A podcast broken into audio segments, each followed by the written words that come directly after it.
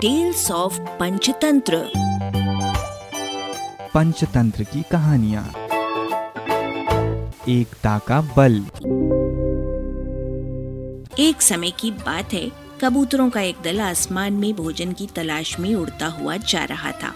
गलती से वो दल भटक कर ऐसे प्रदेश के ऊपर से गुजरा जहाँ भयंकर अकाल पड़ा था। कबूतरों का सरदार चिंतित था। कबूतरों के शरीर की शक्ति समाप्त होती जा रही थी। शीघ्र ही कुछ दाना मिलना ज़रूरी था।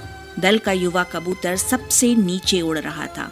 भोजन नज़र आने पर उसे ही बाकी दल को सूचित करना था। बहुत समय उड़ने के बाद कहीं वो सूखाग्रस्त क्षेत्र से बाहर आया। नीचे हरियाली नज़र आने लगी तो भोजन मिलने की उम्मीद भी बनी। युवा कबूतर और नीचे उड़ान भरने लगे। तभी उसे नीचे खेत में बहुत सारा अन्न बिखरा नज़र आया।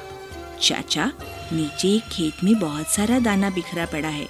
हम सबका पेट भर जाएगा। सरदार ने सूचना पाते ही कबूतरों को नीचे उतरकर खेत में बिखरा दाना चुनने का आदेश दिया। सारा दल नीचे उतरा और दाना चुगने लगा। वास्तव में वो दाना पक्षी पकड़ने वाले एक बहेलिए ने बिखेर कर रखा था। ऊपर पेड़ पर तना था उसका जाल। जैसे ही कबूतर दल दाना चुगने गया, जाल उन पर आ गिरा। सारे कबूतर फंस गए। कबूतरों के सरदार ने माथा पीटा ओ ये तो हमें फंसाने के लिए फैलाया गया जाल था। भूख ने मेरी अकल पर पर्दा डाल दिया था। मुझे सोचना चाहिए था कि इतना अन्न बिखरा होने का कोई मतलब है।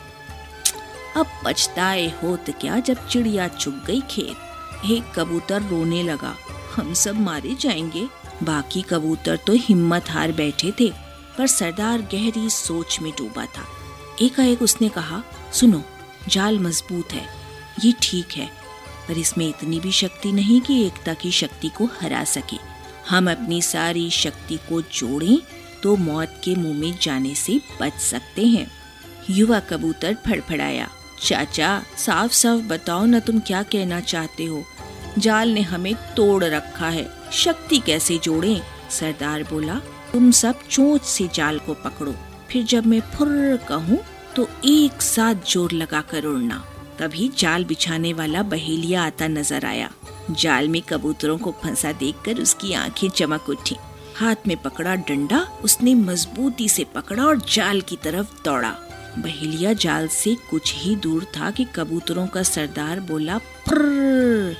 सारे कबूतर एक साथ ज़ोर लगाकर उड़े तो पूरा जाल हवा में उठा और सारे कबूतर जाल को लेकर ही उड़ने लग गए। कबूतरों को जाल सहित उड़ते देखकर बहेलिया वाक रह गया। कुछ संभला तो जाल के पीछे दौड़ने लगा। कबूतर सरदार ने बहेलिए को नीचे जाल के पीछे दौड़ता पाया तो उसका इरादा समझ गया। सरदार भी जानता था कि अधिक देर तक कबूतर दल के लिए जाल सहित उड़ते रहना संभव न होगा। पर सरदार के पास इसका उपाय था।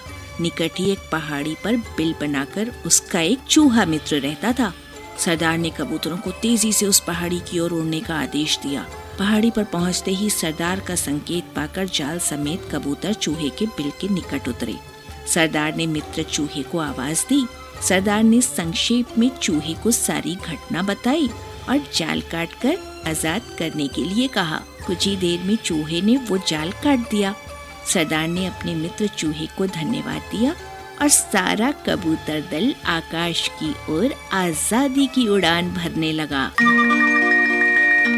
इस कहानी से हमें सीख मिलती है। एकजुट होकर बड़ी से बड़ी विपत्ति का भी सामना किया जा सकता है। अरबा की प्रस्तुति।